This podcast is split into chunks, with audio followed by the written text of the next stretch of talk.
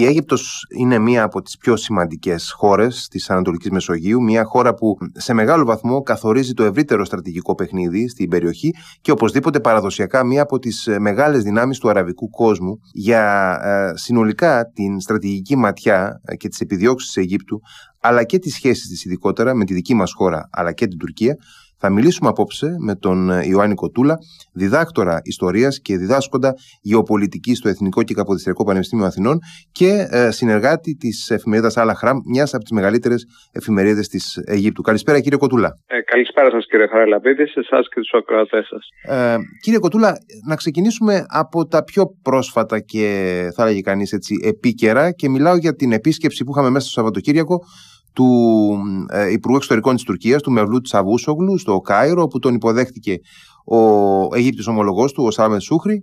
Μια επίσκεψη που ε, είχαμε να δούμε πάρα πολλά χρόνια, καθώς οι σχέσεις των δύο χωρών ήταν, θα λέγαμε, στον πάγο. Ναι, ακριβώς. Την τελευταία δεκαετία ουσιαστικά οι σχέσεις ε, Αιγύπτου και η Τουρκία είχαν προσεγγίσει ένα πολύ αρνητικό επίπεδο, με ευθύνη φυσικά της ε, Τουρκίας ο παράγοντας ήταν ουσιαστικά η στήριξη που είχε δώσει η Τουρκία στο Ισλαμιστικό καθεστώς ε, του Μόρση της ε, μουσουλμανικής αδερφότητας το οποίο είχε επικρατήσει ε, για σύντομο διάστημα στην Αίγυπτο από το 2012 έως το 2013 και αυτό είναι κάτι το οποίο ακόμη δεν έχει ξεχαστεί στην Αίγυπτο όπως ε, αποδείχθηκε.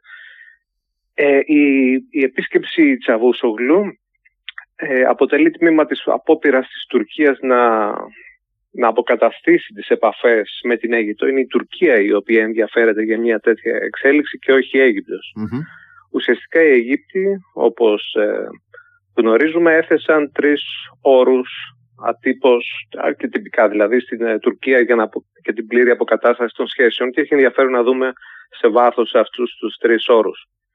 Ε, ο πρώτος όρος είναι να παραδοθούν μέλη της Ισλαμιστικής Μουσουλμανικής Αδελφότητας και θα, ε, θα επιμείνουμε λίγα σε αυτόν τον όρο γιατί είναι Η, η Μουσουλμανική Αδελφότητα είναι η μήτρα της Ισλαμιστικής Τρομοκρατίας. Είναι μια οργάνωση η οποία ιδρύθηκε το 1928 από την οποία, προήλθε, από την οποία έχουν προέλθει πάρα πολλές τρομοκρατικές οργανώσεις ε, στην εξέλιξη του χρόνου. Η Αλκάιντα, η Χαμάς είναι ουσιαστικά παρακλάδι ε, της μουσουλμανικής αδελφότητας, θεωρείται τρομοκρατική οργάνωση στην Αίγυπτο και είναι κάτι το οποίο οι Αιγύπτιοι δεν διαπραγματεύονται πουδενή. Ο δεύτερος όρος θα επανέλθω στην ε, μουσουλμανική Ο δεύτερος όρος ήταν να τερματιστεί η ευρεία τουρκική στρατιωτική ανάμειξη στη Λιβύη, η οποία είναι το μαλακό υπογάστριο ή το στρατηγικό βάθος της Αιγύπτου στη Βόρειο Αφρική και ο τρίτος όρος, ο οποίος μας ενδιαφέρει ιδιαίτερος, είναι να τερματιστεί η διαμάχη μεταξύ Τουρκίας και Κύπρου και Ελλάδος στην Ανατολική Μεσόγειο, ώστε να υπάρξει ένα πλαίσιο πιθανής εισδοχής της Τουρκίας στο East Med ε, Gas Forum. Ε, θα δούμε λοιπόν ότι οι όροι αυτοί είναι εξαιρετικά αυστηροί εκ μέρους της Αιγύπτου και γι' αυτό βιάστηκαν πολύ στην Ελλάδα. Στην Ελλάδα, όπως ξέρετε, μας αρέσει είτε να ενθουσιαζόμαστε πάρα πολύ, είτε να απογοητευόμαστε. Έχετε πολύ δίκιο. Και δια... Πώς είπατε; Έχετε πολύ δίκιο, λέω. Ναι, και βιάστηκαν έτσι ορισμένοι να πούνε να ορίστε η Αίγυπτος τα βρήκε με την Τουρκία. Δεν είναι καθόλου έτσι. Θα επιμείνω λοιπόν σε αυτούς τους τρεις όρους λιγάκι και να τους ε, εξηγήσουμε. Ο ναι, ναι. πρώτος είναι και ο πλέον θεμελιώδης για την Αίγυπτο, για την μουσουλμανική αδελφότητα. Η μουσουλμανική αδελφότητα, η οποία είναι η πιο επικίνδυνη ισλαμιστική οργάνωση, έχει αυτή τη στιγμή περνάει μια τεράστια υπαρξιακή κρίση διότι πέθανε το Νοέμβριο ο Ιμπραήμ Μουνίρ, ο γενικός καθοδηγητής, όπως είναι το αξίωμά της, στο Λονδίνο, όπου βρισκόταν, και ουσιαστικά έχει διασπαθεί σε τρεις ομάδες επιρροής. Οι, οι δύο εκ των ομάδων αυτών είναι στην Τουρκία. Η τρίτη είναι στο Λονδίνο και τυπικά είναι η, αυτή που έχει θεσμική ανωτερότητα. Και θεωρείται μάλιστα το ενδιαφέρον είναι ότι πιο μετριοπαθής, αν μπορούμε να το πούμε έτσι, για τη μουσουλμανική αδελφότητα είναι η τάση του Λονδίνου. Οι δύο ακραίες τάσεις είναι στην Κωνσταντινούπολη. Ε, η δεύτερη τάση έχει επικεφαλής τον Μαχμούντ Χουσέιν και ανακηρύχθηκαν νόμιμοι. Ε, το Συμβούλιο Σούρα επέλεξε τον Μαχμούντ Χουσέιν ως αντικαταστάτη του Μουνίρ Και η τρίτη τάση που είναι ακόμη πιο ριζοσπαστική λέγεται ρεύμα αλλαγής. Η γνωστή και ως τρίτο κύμα οι νέοι καμαλιστές. Είναι οι νεότεροι σε ηλικία και όπως καταλαβαίνετε είναι και πιο ριζοσπάστες. Έχουν βαρεθεί λιγάκι τις εσωτερικές διαμάχες και την ε, γραφειοκρατία της μουσουλμανικής αδελφότητας. Και πρόσφατα το φθινόπωρο, τον Οκτώβριο του 2022, είχαν κάνει στην Κωνσταντινούπολη και κανονική εκδήλωση για να τιμήσουν ένα από τα πιο ακραία μέλη, τον ε, Καμάλ. Ε, παραλαμβάνοντας τον αγώνα για την ανατροπή, και εδώ είναι το ενδιαφέρον, του καθεστώτος Σίση.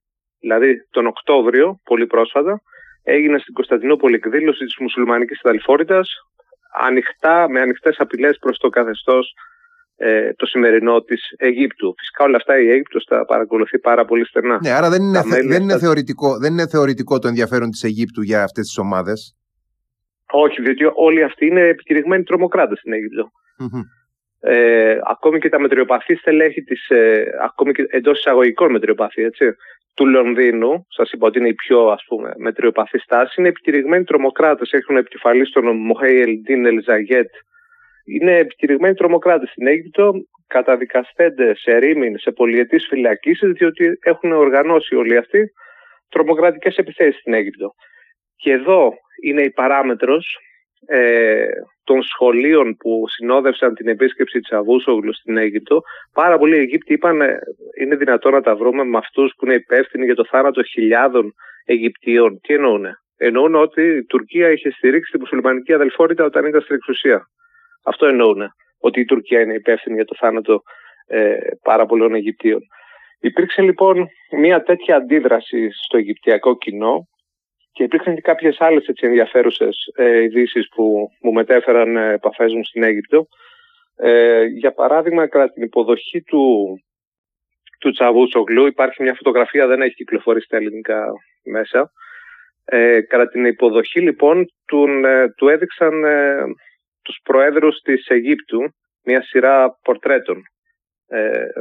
Ε, και φυσικά σε αυτά είναι έξι, αυτά που το έδειξαν, αποσιάζει ο Μόρση. Δεν τον έχουν πουθενά τον Μόρση οι Αιγύπτιοι, δεν τον αποδέχονται ως ε, νομιμο Έχουν τον πρώτο τον Αγκίπ, μετά τον Νάσερ, τον Σαντάντ, τον Μουμπάρακ, τον Μανσούρ, τον ε, μεταβατικό μετά την έκδοση του Μόρση και τον Σίση.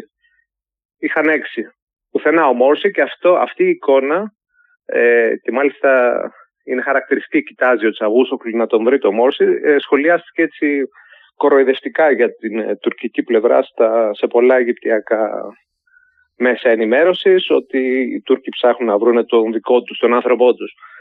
Άρα λοιπόν ε, υπάρχει μια σαφής, ας την πούμε, όχι ακριβώς αντιτουρκική ταυτότητα. Υπάρχει μια ταυτότητα γεωπολιτική της Αιγύπτου υποδιαμόρφωση, η οποία όμως έχει ως έτερο πόλο την Τουρκία. Και αυτό είναι το πολύ ενδιαφέρον. Ω αντίθετο πόλο. Ε, και μάλιστα αυτή η ταυτότητα, ακόμη και σε επίπεδο πρόσληψης του παρελθόντος, χρησιμοποιούν οι Αιγύπτιοι πολύ τον ε, Μεχμετάλη, ναι. τον ε, βαλή της Αιγύπτου, ως εθνικό ηγέτη της Αιγύπτου, πολύ ενδιαφέρον, ε, κατά των Τούρκων. Επειδή είχε κάνει τον πόλεμο, θυμάστε. Είχε κάνει τον πόλεμο στην, στην Κύλη Συρία, ναι, ναι. Ναι, και είχε φτάσει μέχρι τη Συρία. Υπάρχουν αφήσεις και τα λοιπά, τα οποία διακινούνται στα μέσα, όπου εμφανίζεται ως ένας άτυπος αναδρομικά ηγέτης της σύγχρονης Αιγύπτου κατά των Τούρκων. Δηλαδή μια γεωπολιτική ταυτότητα πολύ ενδιαφέρουσα και το εμφανίζουν πολύ συχνά αυτό και το επικαλούνται ότι κοιτάξτε σας νικήσαμε, φτάσαμε σχεδόν μέχρι το εικόνιο και σας έσωσαν γιατί παρενέβησαν οι δυτικές δυνάμεις και έσωσαν την ε, Τουρκία τότε. Ε, όλα αυτά είναι πολύ ενδιαφέροντα γιατί έχει σημασία πώς προσλαμβάνεις το παρελθόν και σήμερα.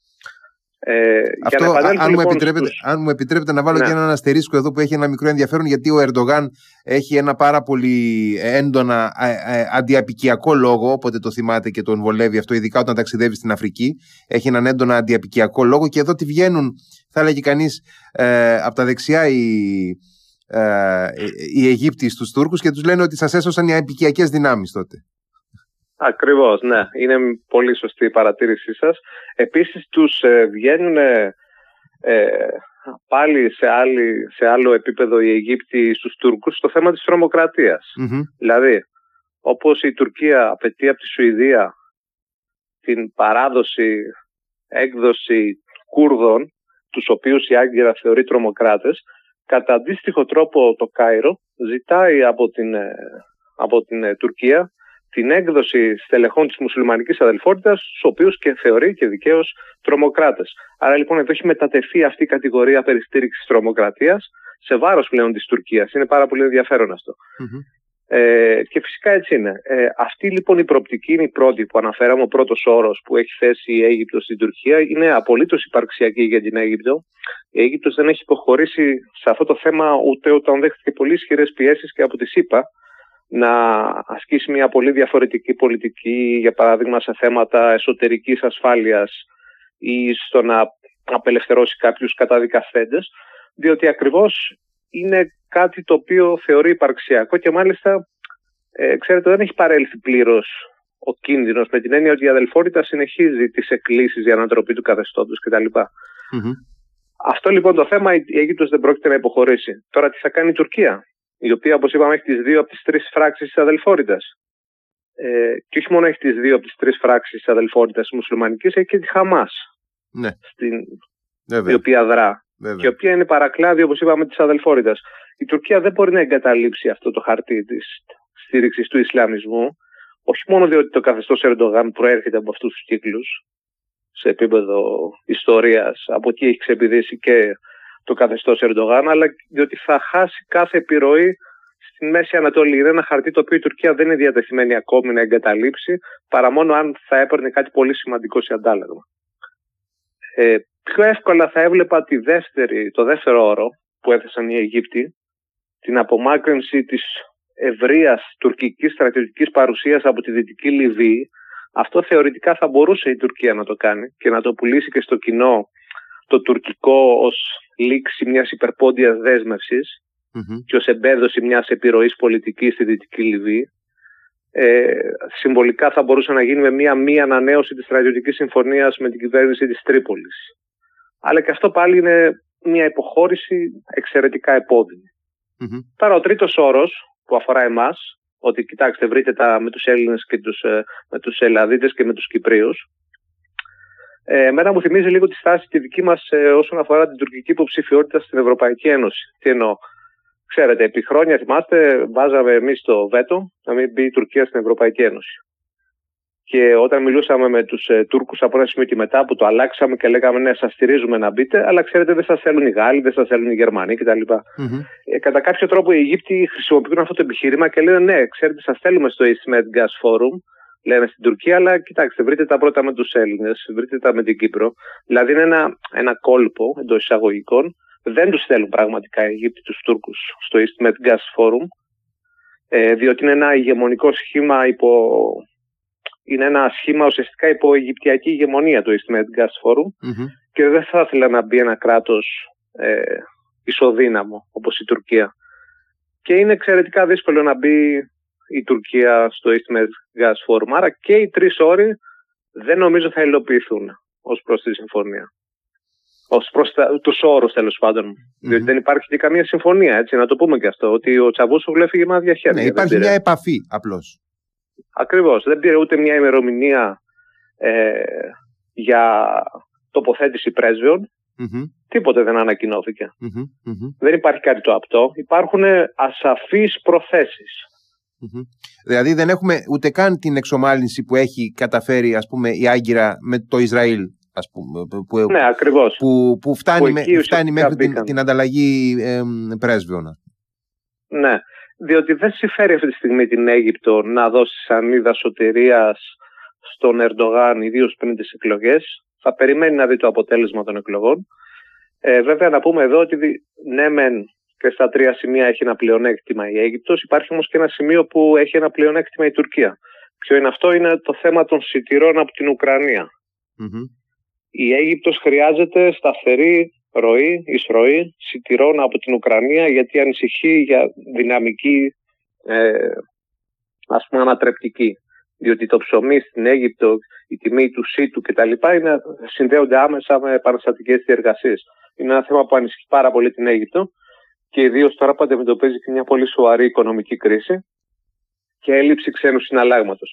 Είναι ένας παράγοντας στην Αιγυπτιακή αντίληψη και θεωρώ ότι γι' αυτό ουσιαστικά έγινε αυτή η προσέγγιση με τους ε, Τούρκους, Δηλαδή η Αίγυπτος κερδίζει κάτι ή υποχωρεί αν θέλετε κάπως βραχυπρόθεσμα για να διασφαλίσει, ε, για να έχει, τα έχει καλά με τους Τούρκους και σε αυτό το θέμα, αλλά μακροπρόθεσμα δεν έχει να κερδίσει κάτι ουσιαστικά και δεν θα δούμε κάτι Δεν θα υπάρξει κάποια δραματική εξέλιξη, διότι είναι θεμελιώδης η αντίθεση, είναι υπαρξιακή ανάμεσα στο καθεστώς της ε, Αιγύπτου και το καθεστώς του Ερντογάν όσο αυτό στηρίζει τη μουσουλμανική αδελφότητα και έχει αυτή την παρεμβατικη ε, δραστηριότητα.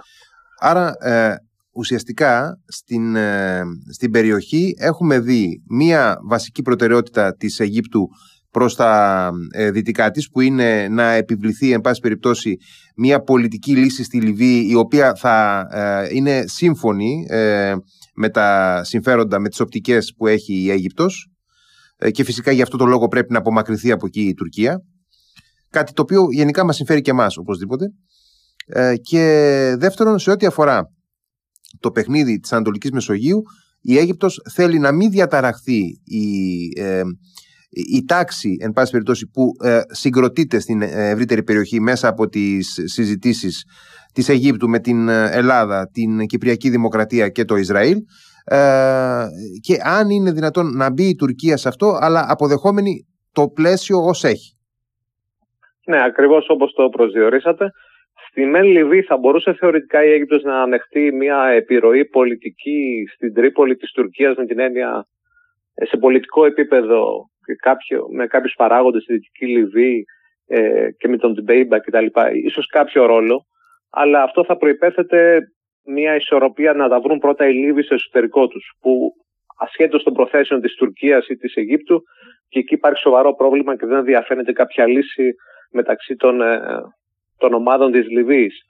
Ε, στο επίπεδο τώρα της Μεσογείου, οι Αιγύπτιοι δεν έχουν συμφέρον και το είχα γράψει εγώ μια φορά σε ένα άρθρο στην Αλαχράμ ως επιχείρημα προς την Αίγυπτο, ότι δεν είναι συμφέρον της Αιγύπτου να έχει θαλάσσια σύνορα ή γενικώς επαφές με μια Τουρκία. Mm Είναι καλύτερα να έχει επαφή η θαλάσσια σύνορα με δύο κράτη της Ευρωπαϊκής Ένωσης, την Ελλάδα και την κυπρο Είναι καλύτερα να έχεις ε, επαφή με κράτη τα οποία είναι σέβονται το διεθνές δίκαιο, τα οποία δεν τρέφουν ε, ηγεμονικές φιλοδοξίες στην περιοχή, παρά με την ε, Τουρκία η οποία είναι εξορισμού αντίπαλος, ανταγωνιστής της Αιγύπτου για την ηγεμονική επιρροή στην Ανατολική Μεσόγειο.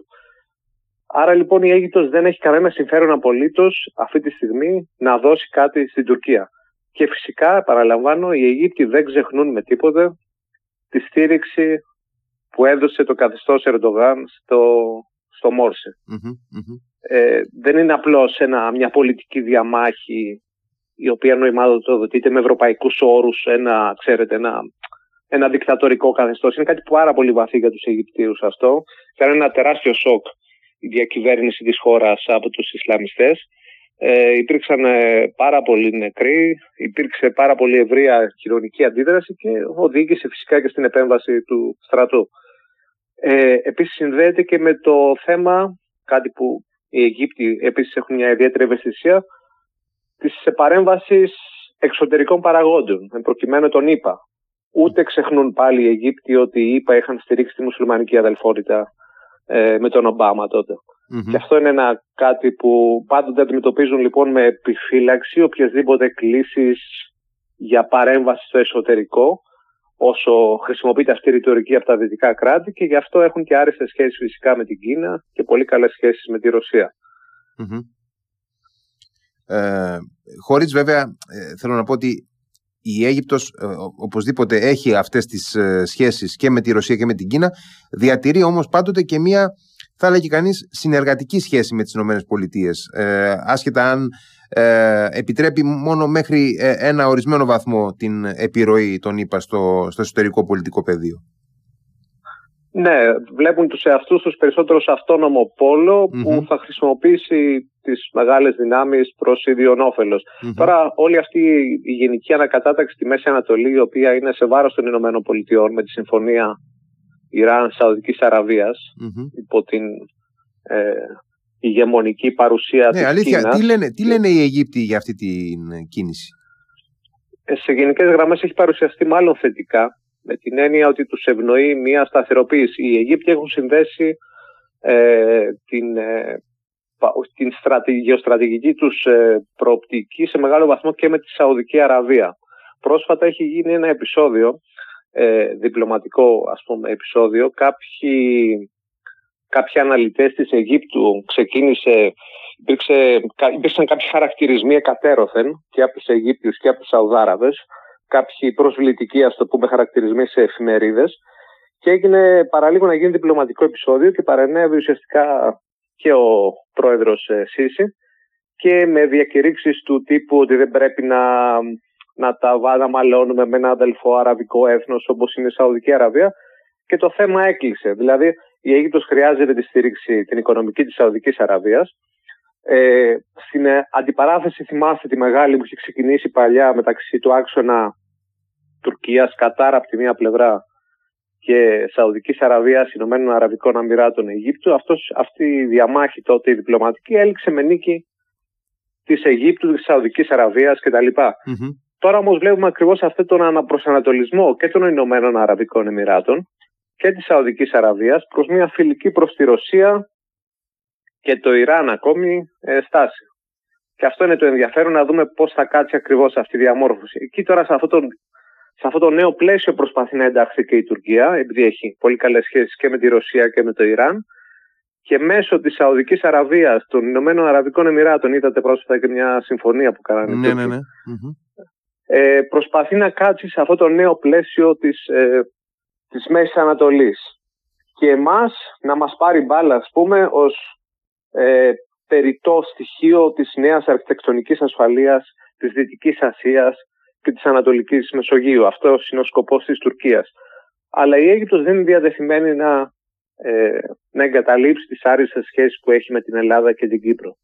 Εκεί ακριβώς ήθελα να καταλήξω στο, στο επόμενο ερώτημα να, ε, να επικεντρώσουμε δηλαδή στο, στο κομμάτι της ε, σχέσης που έχει αναπτύξει ήδη και έχει εμπεδώσει σε μεγάλο βαθμό η Αίγυπτος με την Ελλάδα και την Κύπρο ε, ότι εμείς δεν, δεν έχουμε κανένα λόγο να αισθανόμαστε ότι πλήττεται αυτή η σχέση που έχει ένα ε, γεωπολιτικό βάθος σε ένα βαθμό. Και νομίζω ότι ε, η, και η στάση της Αιγύπτου απέναντι στην Τουρκία αλλά και το, το πλήθος και η ευάθυνση των επαφών ανάμεσα στο Κάιρο και την Αθήνα ε, μας ε, δίνουν ε, εν πάση περιπτώσει ένα έδαφος ε, ασφάλειας για την πορεία των ελληνογυπτιακών σχέσεων. Ε, ακριβώς. Ένα από τα συνήθη λάθη της ελληνικής ε, αντίληψης περί διεθνών σχέσεων είναι ας το προσδιορίσουμε η τριγωνική αντίληψη. Δηλαδή ότι όταν έχεις σχέση με ένα κράτος, αυτό το κράτος αν παράδειγμα έχεις καλές σχέσεις με την Τουρκία είναι εξορισμός εχθρός σου. Mm-hmm. Αυτό το λάθος το έχουμε κάνει σε τεράστιο βαθμό στο παρελθόν και φυσικά κάτι εξοχήν με τις Ηνωμένες Πολιτείες.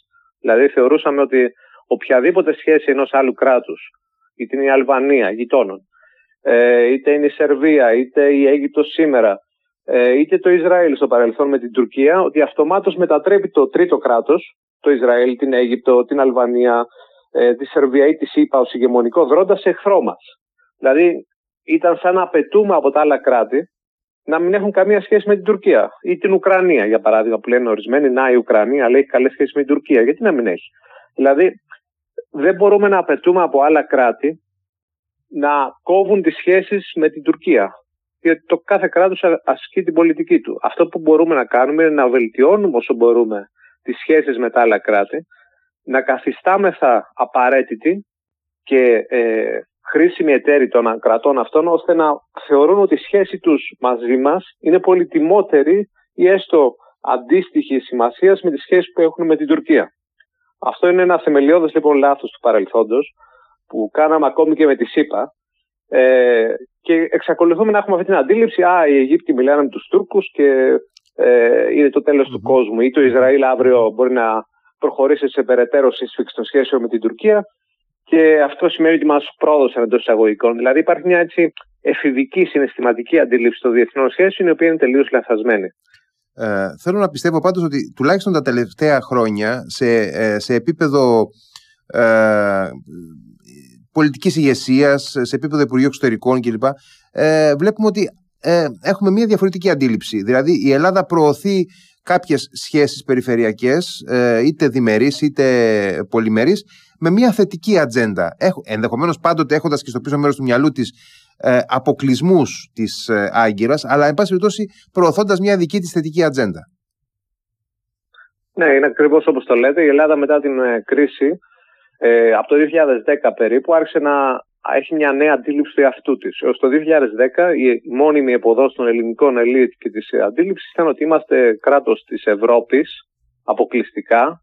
Δεν υπήρχε ακόμη η θαλάσσια παράμετρο ή τόσο έντονα η σχέση με τη ΣΥΠΑ και ότι θα έρθει η καλή μας Ευρωπαϊκή Ένωση και θα μας σώσει από τα πάντα. Αυτή είναι η αντίληψη των ελληνικών ελίτ κυρίαρχη, θυμάστε, ήταν το κυρίαρχο με τον γαλλογερμανικό άξονα. Και αυτό είχε επικρατήσει, αν το δούμε ψυχρά ιστορικά, πότε; Από το 1996, όταν η Ελλάδα ένιωσε μια απογοήτευση για τη στάση των ΗΠΑ στα Ήμια, ε, προσδέθηκε στο γαλλογερμανικό άξονα και θεώρησε ότι θα μπορέσει να λειτουργήσει ως, υπο, ως υποκατάστατο της αμερικανικής διπλωματικής επιρροής και μάλιστα σε μια περίοδο που οι Αμερικανοί είχαν αποσυρθεί ε, σε κάποιο βαθμό από την περιοχή.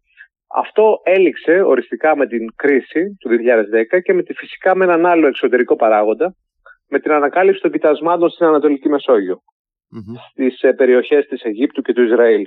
Αυτό έχει αλλάξει άρδιντα δεδομένα, επέστρεψε η σημασία της Ανατολικής Μεσογείου, η Ελλάδα επέστρεψε στη θαλάσσια διάστασή της, ε, σοβαρεύτηκε σε πολλά, προσέγγισε την Αίγυπτο, προσέγγισε το Ισραήλ, έφτιαξε ένα δίκτυο διπλωματικών επαφών με την Κύπρο, ε, φυσικά και η Κύπρος θα πρέπει να αρχίσει να επιτείνει το βαθμό της συμμετοχής της και το βαθμό της συμπόρευσης με την Αθήνα σε πολλά και φυσικά το βαθμό ενίσχυσης των ενόπλων δυνάμεών της, θα πρέπει κάποτε να τα πούμε και αυτα Ε, άρα λοιπόν γενικώς ο ελληνισμός έχει αρχίσει και αντιλαμβάνεται ότι έχει έναν ιστορικό ρόλο στην Ανατολική Μεσόγειο και έχει εγκαταλείψει και τα φοβικά σύνδρομα του παρελθόντος, να μην βγαίνουμε ποτέ εκτό των συνόρων μας, να μην συμμετέχουμε σε καμία στρατιωτική αποστολή, να μην στέλνουμε ε, στρατιωτικές μονάδες εκτός των συνόρων και ευτυχώς έχουμε μια τέτοια διεθνή παρουσία ε, σήμερα στη Σαουδική Αραβία. Ε, έχουμε συμμετοχές σε ασκήσεις πάρα πολλές, συνεργασία με πάρα πολλά Άρα νομίζω ότι θα πρέπει να εγκαταλείψουμε αυτό το, αυτή την τριμερή, που σας έλεγα πριν, νοηματοδότηση, την τριγωνική των ε, διεθνών σχέσεων, ότι όποιος μιλάει με την Τουρκία ή έχει σχέση με την Τουρκία είναι εξορισμού εχθρικό, εχθρικό κράτο για μας. Αυτό είναι τεράστιο λάθος. Και έχει βλάψει τη σχέση μας με πολλά κράτη. Και ε, θα πρέπει να υιοθετήσουμε μια αυτόνομη πολιτική. Δηλαδή, πολύ συχνά θεωρούμε ως υπόδειγμα την αυτόνομη πολιτική της Τουρκίας, ναι, αλλά θα πρέπει να την εφαρμόζουμε και εμείς και να μην ε, σπέβδουμε να βρίσκουμε ότι έρχεται το τέλος του κόσμου όταν μιλάει η Αίγυπτος με την Τουρκία ή όταν θα μιλήσει αύριο το Ισραήλ με την τουρκια ή αν θα έχουμε σχέση με το Αζερβαϊτζάν τα λοιπά ή με την αλβανια Δεν πρέπει, πρέπει να υπερβούμε την τουρκοκεντρική αντίληψη και να έχουμε μια ελληνοκεντρική αντίληψη. Τι αφορά αμυγός τα ελληνικά συμφέροντα και ε, εξαιρετική επισήμαση προσυπογράφω και κλείνοντας στα ε, δύο-τρία λεπτά που έχουμε ήθελα να ρωτήσω εάν υπάρχει κάποια προοπτική συγκεκριμένη για ε, ανάπτυξη ε, κάποιου συνεργατικού σχήματος με τη μεταφορά ε, υγροποιημένου αερίου από την Αίγυπτο στην Ελλάδα. Ε, οι Αίγυπτοι έχουν τον... Όπου χάσαμε τη γραμμή. Χάσαμε τη γραμμή με τον κύριο Κοτούλα. Ε, εντάξει, θα τον πάρουμε να τον αποχαιρετήσουμε ούτως ή άλλως, ε, γιατί ε, ε, έκλεισε απότομα η γραμμή μας. Και ε, πραγματικά είχαμε μια, νομίζω, αναλυτική συζήτηση για όλο το πλέγμα της ε, ελληνο-αιγυπτιακής σχέσης αφενός και κυρίως της, τουρκικής, της αιγυπτιακής στρατηγικής στην Ανατολική Μεσόγειο συνολικά και της επαναπροσέγγισης με την Τουρκία εάν και εφόσον αυτή κάποτε συμβεί. Κύριο Κοτούλα. Ναι, ναι. Ε, όσο... Μπορείτε να επαναλάβετε παρακαλώ την ερώτηση. Ναι, ήθελα, ε, εάν έχετε εσείς κάποιο, κάποια πληροφόρηση για ε, την ανάπτυξη κάποια συνεργασίας, κάποιου συνεργατικού σχήματος σε ό,τι αφορά τη μεταφορά LNG, μη, ε, ε, υγροποιημένου ε, αερίου, από την Αίγυπτο στην Ελλάδα.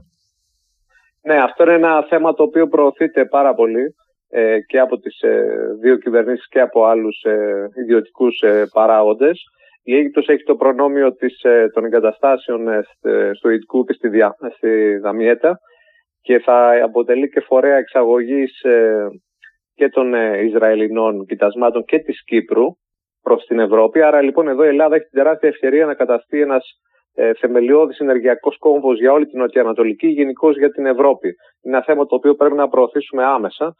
Και αυτό δένει και με όσα είπαμε και προηγουμενως για την, ε, ότι τα στρατηγικά συμφέροντα και τα οικονομικά, δεν τη θίξαμε αυτή την παράμετρο, την οικονομική παράμετρο το, του γιατί η Αίγυπτος δεν έχει συμφέρον να τα βρει με την Τουρκία. Ε, γιατί μετά θα φεύγει μέσω Τουρκίας, θα φεύγει μέσω Τουρκίας το αέριο μετά. Ναι, είναι ακριβώς ότι η Αίγυπτος έχει ήδη αναπτύξει αυτές τις συνέργειες με την Ελλάδα και πιθανώς και με την Ιταλία σύντομα mm-hmm. ε, εξαγωγής ηλεκτρικής ενέργειας, έχουν τεράστιες ε, φάρμες ηλεκτρικής ενέργειας λόγω της ερήμου, αλλά και υγροποιημένου φυσικού αερίου προς την Ευρώπη.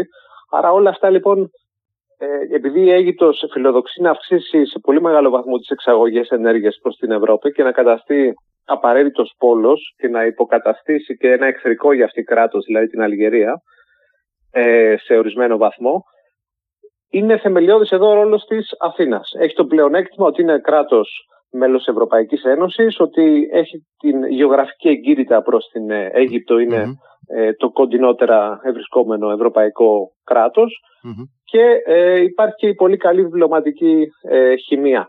Όλοι αυτοί οι παράγοντες συντείνουν στο να μην τα βρουν σε βάθος χρόνου πάντοτε με την Τουρκία ε, ουσιοδός η Αιγύπτη. Θα υπάρξει κάποια κανονικοποίηση, κάποια ομαλοποίηση των σχέσεων Τουρκίας-Αιγύπτου. Πολύ πιθανόν να έχουμε και επίσκεψη και μία συνάντηση σύντομα ε, του Σίση με τον Ερντογάν, αν και θεωρώ μετά τις εκλογες mm της ε, Τουρκίας. Ε, είναι κάτι που οι Τούρκοι θέλουν διακαώς να υπάρξει μια συνάντηση Σίση Ερντογάν και ανακοίνωσαν μάλιστα ότι εργάζονται ήδη δύο διπλωματικές ε, πλευρές, αν και θεωρώ ότι οι Αιγύπτιοι δεν θα δώσουν αυτό το δώρο πριν τις εκλογές στον, ε, στον Ερντογάν. Θα περιμένουν να δουν την έκβαση των, ε, των αποτελεσμάτων. Άρα λοιπόν βρισκόμαστε σε μια φάση ανακατάταξης. Θα πρέπει να κρατούμε την ψυχραιμία μας και θα πρέπει να θυμόμαστε ότι υπάρχουν δομικοί παράγοντες οι οποίοι δένουν την Ελλάδα και την Αίγυπτο σε μεγαλύτερο βαθμό από ό,τι θα έδιναν την Αίγυπτο με την Τουρκία. Η Τουρκία επικαλείται συνήθως το κοινό Οθωμανικό παρελθόν, το ότι είμαστε δύο ηγεμονικά κράτη στην ε, Ανατολική Μεσόγειο και ελάτε να τα βρούμε κάπως έτσι. Αυτά είναι τα επιχειρήματά τους προς τους Αιγυπτίους. Όμως αυτά δεν πείθουν τους Αιγυπτίους, διότι έχουν μια άλλη πολιτική ταυτότητα ενάντια στη μουσουλμανική αδελφότητα και μια άλλη γεωπολιτική ταυτότητα, η οποία βλέπει την Αίγυπτο ως ένα ηγεμονικό κράτος στην Ανατολική Μεσόγειο, το οποίο ε, έχει ως αντίπαλο την Τουρκία. Κύριε Κοτούλα, ευχαριστώ πάρα πολύ για τη συζήτηση που είχαμε. Νομίζω ότι αναλυτικότατα μας ε, ε ανοίξατε όλο το πλάνο ε, της ε, Αιγύπτου και της ευρύτερης στρατηγικής στην περιοχή. Σας ευχαριστώ πάρα πολύ. Σας ευχαριστώ πολύ. Καλό βράδυ. Καλό βράδυ.